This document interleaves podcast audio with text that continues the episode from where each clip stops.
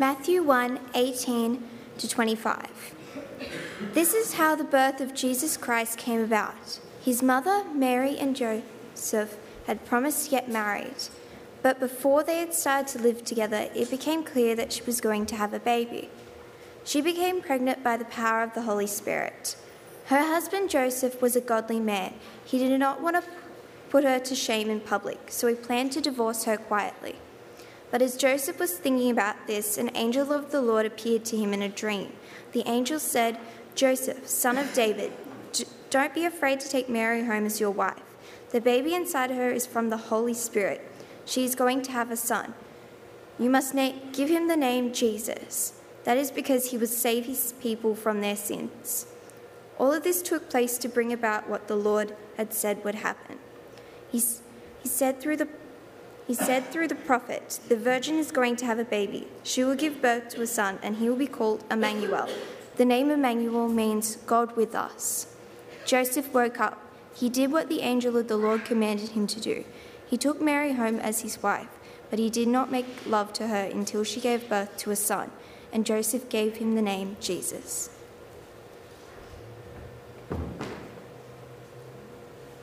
And you could be forgiven for thinking that today was the 25th of December. I was considering throwing in a Christmas carol for good measure, and after all, it is July.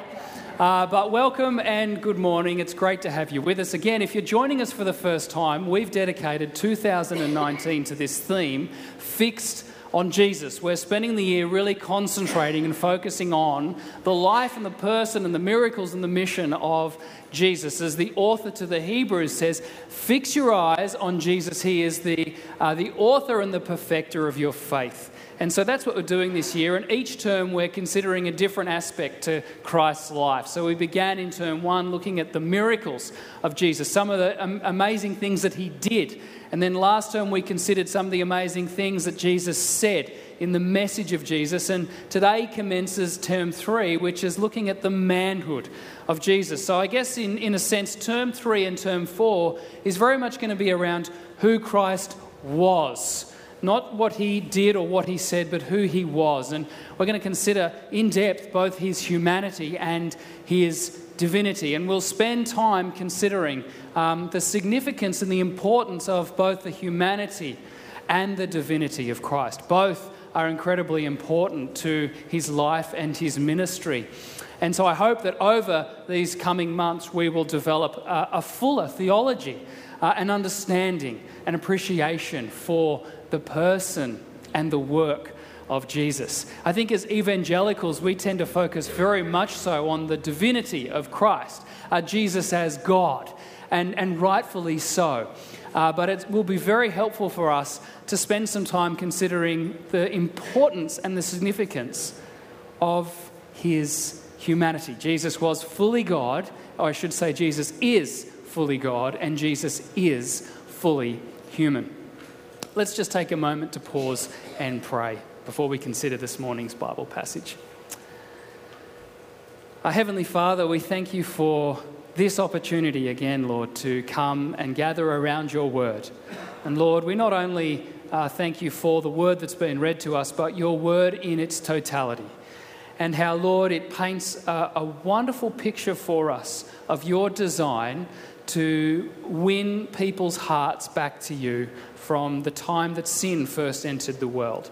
And we thank you for your initiative and your plan uh, to send your son Jesus, that all who put their trust and faith in him will know life now and forevermore. Uh, Father, what a privilege it is for us to be those who are the redeemed. And uh, Father, I pray that many more would come to be redeemed ones. Father, for those who are in our midst today who have not yet put their trust and faith in you, I pray that as we examine your word and consider your life and your teachings and your ministry, that it would become so evident of the reality of you, Jesus, in this world. And Lord, that people would give their hearts to you and follow you as Lord and Saviour and as King. Bless this time now and help us, Lord, to have uh, hearts that are open and ears that are listening to what your Holy Spirit would speak to us this morning. And we pray this uh, in the name of Jesus and for his name's sake. Amen. The passage that Tara just read to us is obviously a passage that, is, uh, that often comes out on, on Christmas Day. Uh, but if we're going to talk about the humanity of Jesus, well, the most obvious and important place to start is with the virgin birth. So let's just have a quick read of this together again. This is how the birth of Jesus, the Messiah, came about. His mother Mary was pledged to be married to Joseph. But before they came together, she was found to be pregnant through the Holy Spirit. Because Joseph, her husband, was faithful to the law and yet did not want to expose her public disgrace, he had in mind to divorce her quietly. Now, just before I continue, some important things to be aware of. In the four Gospels, uh, we have um, narrative, infant narratives. Uh, so, what that means is the, the stories of Jesus as an infant in both Matthew and Luke. Now, in Matthew's gospel, what we're looking at this morning, it's really taken from Joseph, the far, earthly father's perspective.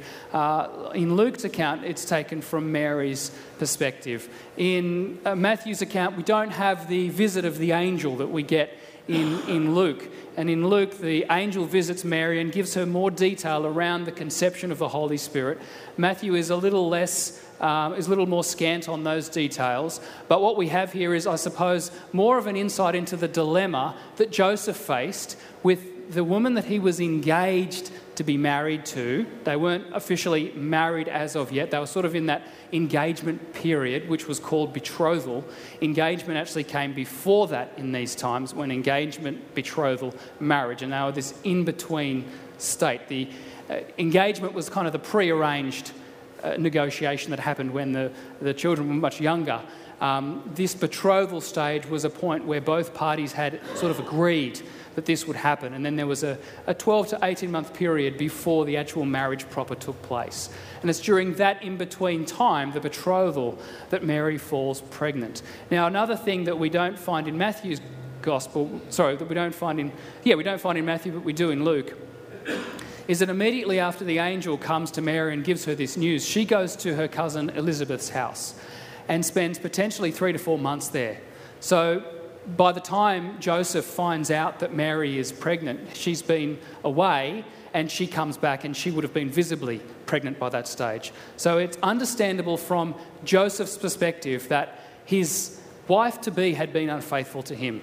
And so he wanted to go about uh, quietly divorcing her. And that's the dilemma that he comes up with. However, an angel, another, uh, another angelic appearance, this time the angel not appearing to Mary, but this time the angel appears to Joseph. He does so in a dream, we read. But after he had considered this, an angel of the Lord appeared to him in a dream and said, Joseph, son of David. That's important.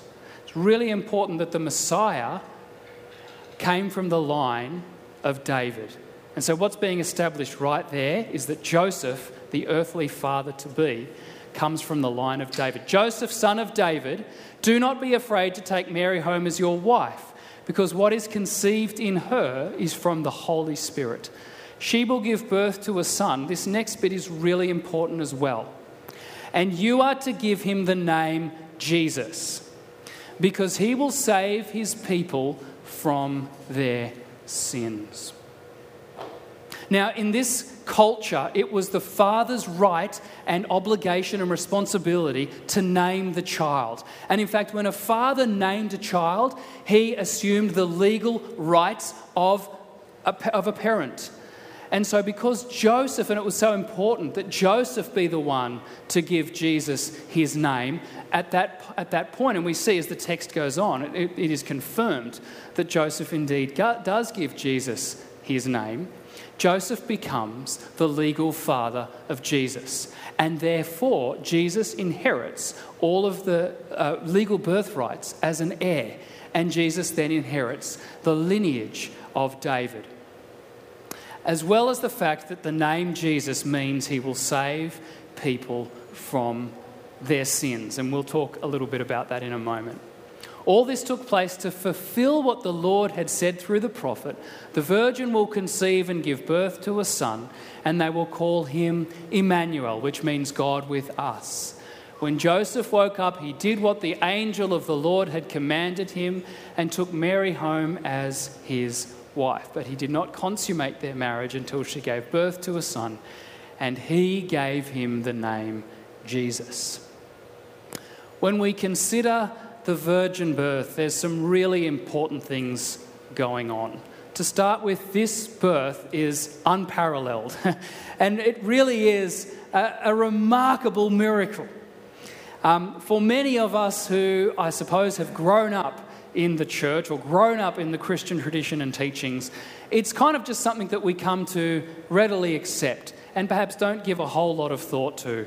Uh, but the virgin birth is so important and so significant to our theology and our understanding of the person and work of Christ.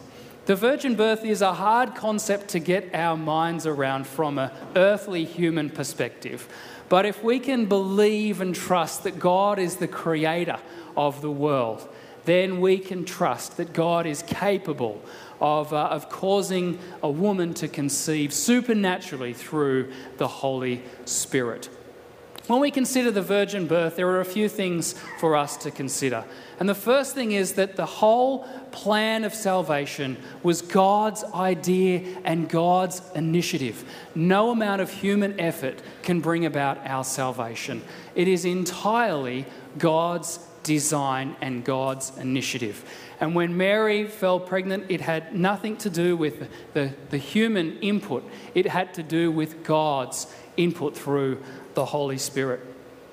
We can't contribute anything to our own salvation. And so, the sort of the rock bed, if, if you will, of the virgin birth is at the very beginning of, of our salvation is entirely God's initiative. Because Jesus was conceived without an earthly father, uh, he was born without what is called original or inherited sin. And the theology or teaching behind that is that everyone, in a sense, is born with original or inherited sin. And it's a little bit like your nationality. Whatever country you're born in, that's the nationality that you are. And ever since Adam's first sin, there, theologically, we understand that every person is, in a sense, tainted with sin because of that first sin. However, Jesus, in a sense, diverted from this line of original sin by not being born of an earthly father. For Jesus to die in our place, it was imperative that he be a sinless, spotless, perfect lamb. And that's what he was. And so we see with the virgin birth that it was God's initiative, but we also see that right from his very beginning, Jesus did not start out with that original or inherited sin like you and I and every other person has. He was born sinless, and scripture will testify uh, on many countless occasions the fact that Jesus lived a sinless life, even though, just like you and I, he was fully human we read in Galatians 4 4 to 5. But when the right time came, God sent his son, born of a woman, subject to the law. God sent him to buy freedom for us who were slaves to the law so that he could adopt us as his very own children. God had to be born under the law so that he could uh, represent those who were bound by the law. We are told in this account the name the meaning, the significance of Jesus' name, meaning that he shall save his people from their sins. Uh, right from the very beginning of Jesus' birth, in a sense, the cross is already in view. Jesus came to save and to rescue people from their sins. In order to do that, though, he had to be that perfect, sinless, spotless lamb. 1 John 3 5 says, But you know that he appeared so that he might take away our sins, and in him is no sin. This is one of several passages uh, that highlights the fact that Jesus lived a sinless life. Another one is 2 Corinthians 5:21. God made him who had no sin to be sin for us so that in him we might become the righteousness of God. The virgin birth, if you will, is this beautiful blending of, of humanity and divinity. Jesus is conceived supernaturally, divinely, if you will. Uh, Jesus is born uh, as, just as every other human uh, is born. And uh, really is a great illustration or an example of how the humanity and the divinity of Jesus is perfectly blended. Why was Jesus' full humanity necessary? It's important at this point just to say that much of my um, learning this week has been informed by Wayne Grudem uh, in his systematic theology book. So I want to certainly give credit to that. Um, he, and uh, this is this today is like just a really mini theology. As you know, there were like nine points. I've taken four, for example. So the first one is it, it was important that Jesus embraced or embodied full humanity so that he could actually represent us before God. Yes, Adam's one sin brings condemnation for everyone. That's that inherited original sin concept. But Christ's one act of righteousness brings a right relationship with God and new life for everyone. Because one person disobeyed God, many became sinners, but because one other person obeyed God, many will be made righteous.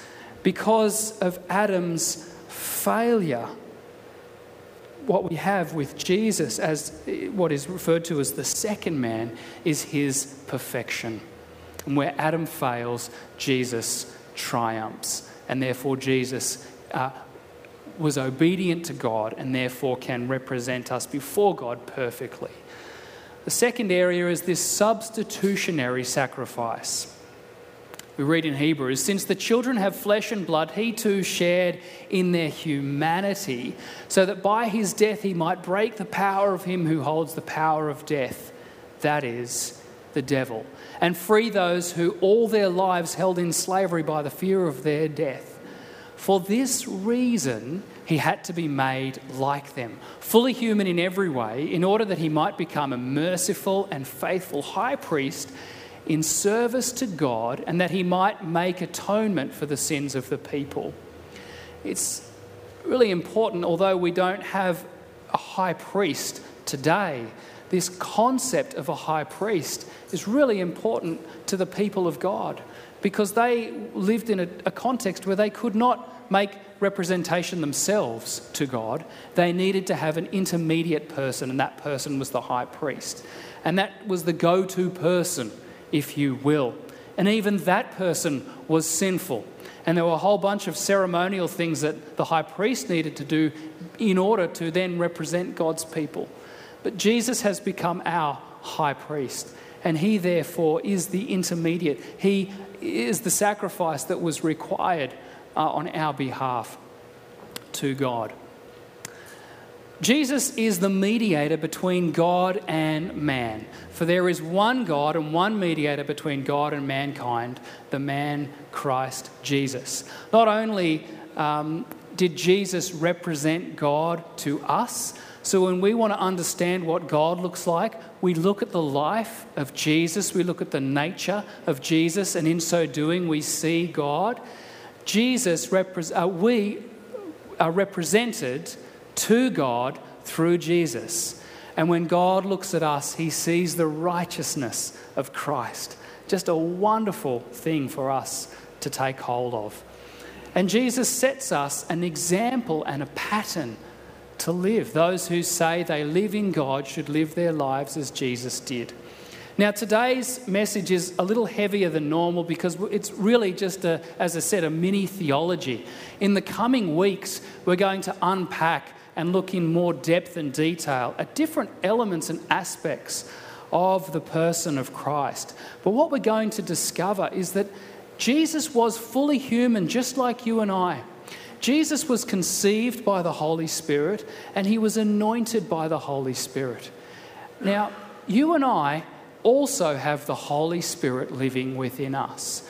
And Jesus was tempted, we read, in every way like us, but he overcame those temptations. And whilst you and I are always going to live with a sinful nature, the reality is that because we have, just like Jesus, the Holy Spirit dwelling within us, we too can become more and more Christ like. In fact, we can become more our true selves. When we look at the sinless life of Jesus, we actually get a snapshot of what God's original intention for humanity was. It wasn't God's design that you and I would live with a sinful nature. It was God's design right from the very start that we would live um, as people who didn't sin. And what we see in Jesus is a person who lived that perfect life. And so Jesus sets before us an example. And when we consider the example of Christ and consider the Holy Spirit who dwells within us, that gives us great hope that we too can continue, as the writer to the Hebrews said, be perfected in our faith. Now, one thing that I've learnt this week, which I thought was really fascinating, is this little word here is. You see, I would have probably said Jesus was fully human. But Jesus is fully human. When Jesus ascended to go and be with the Father, the incarnation was not reversed.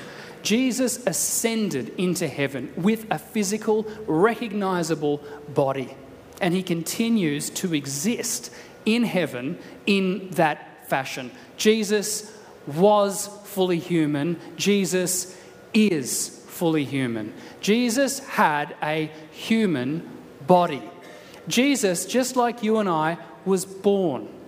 He grew as a child, as an infant, as an adolescent, and he grew into a man. He experienced all of the physical limitations uh, that you and I experience in our bodies. We read in the scriptures of occasions where Jesus was thirsty, where Jesus was hungry, where Jesus was tired, where Jesus was frustrated, uh, where Jesus became angered. We see a whole range of experiences that Jesus experienced in his body. Jesus experienced pain, and then I guess ultimately, Jesus, Jesus died. His body died, just like ours will die. Jesus had and has a fully human body. It's really important for us, and I think in, incredibly encouraging for us when we consider the humanity of Christ, not just the humanity that was, but the humanity that is. Consider this text. This is a post resurrection text. Jesus has been raised from the grave, and he is still appearing to his disciples in a physical body.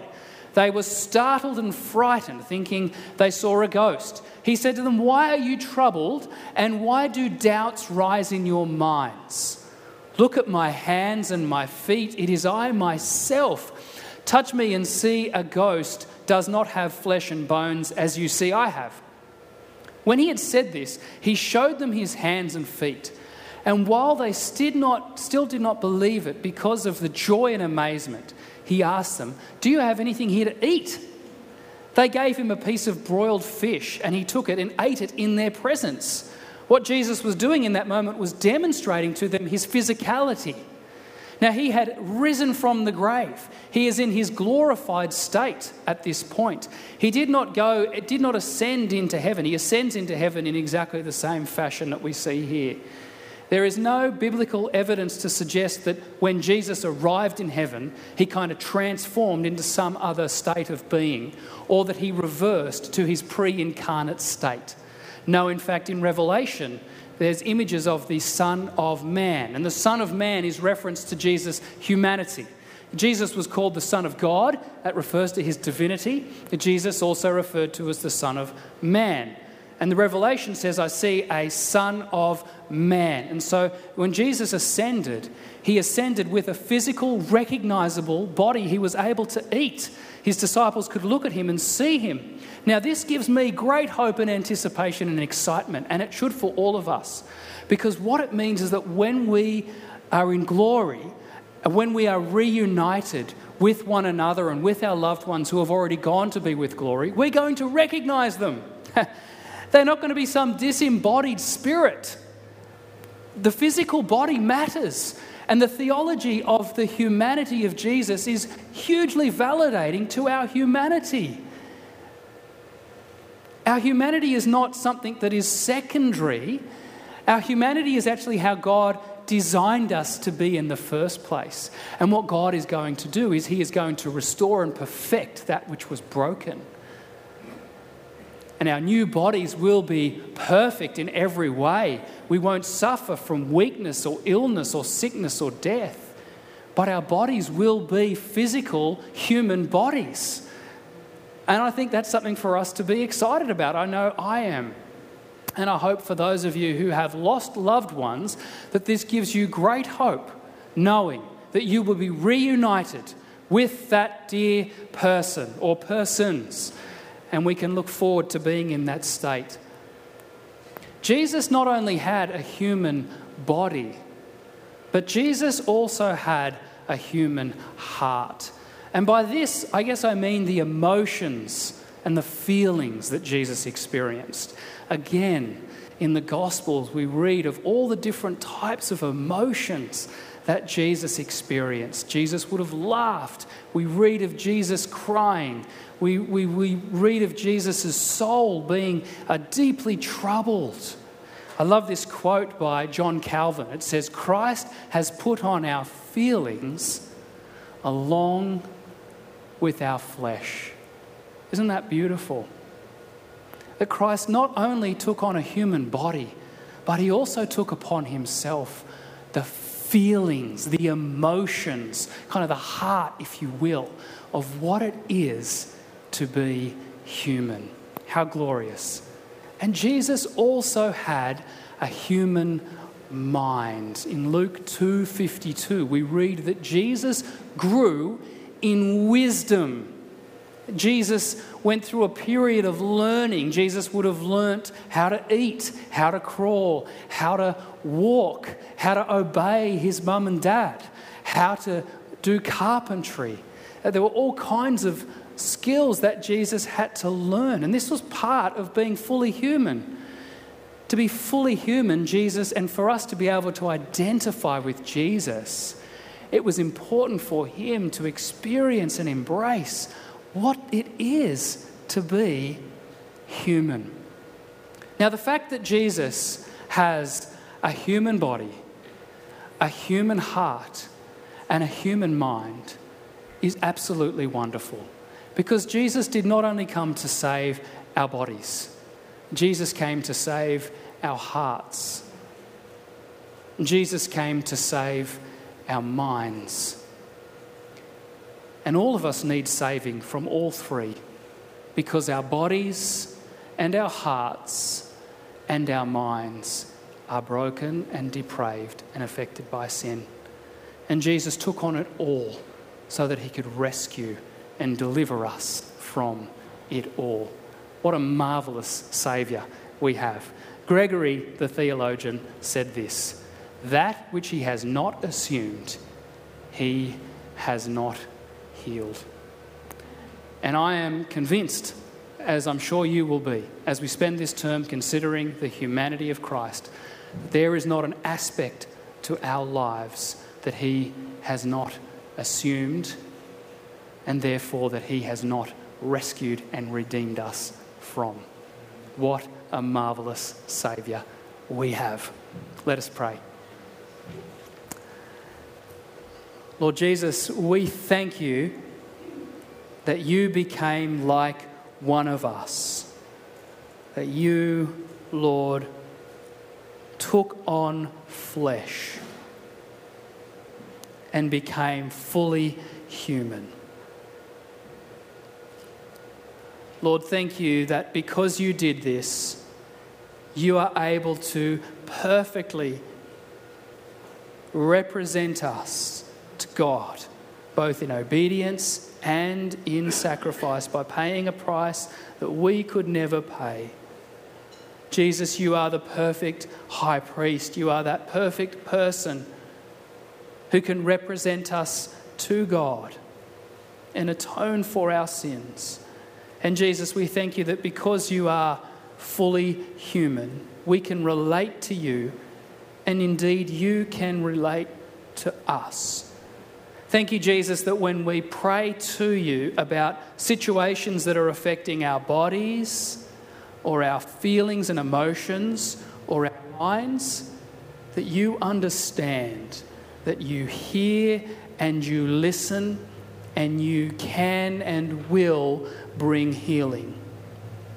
We thank you for this, and we look forward to continuing this conversation uh, as we continue to learn what it meant for you to become fully human. And it's in your name, Jesus, that we pray. Amen.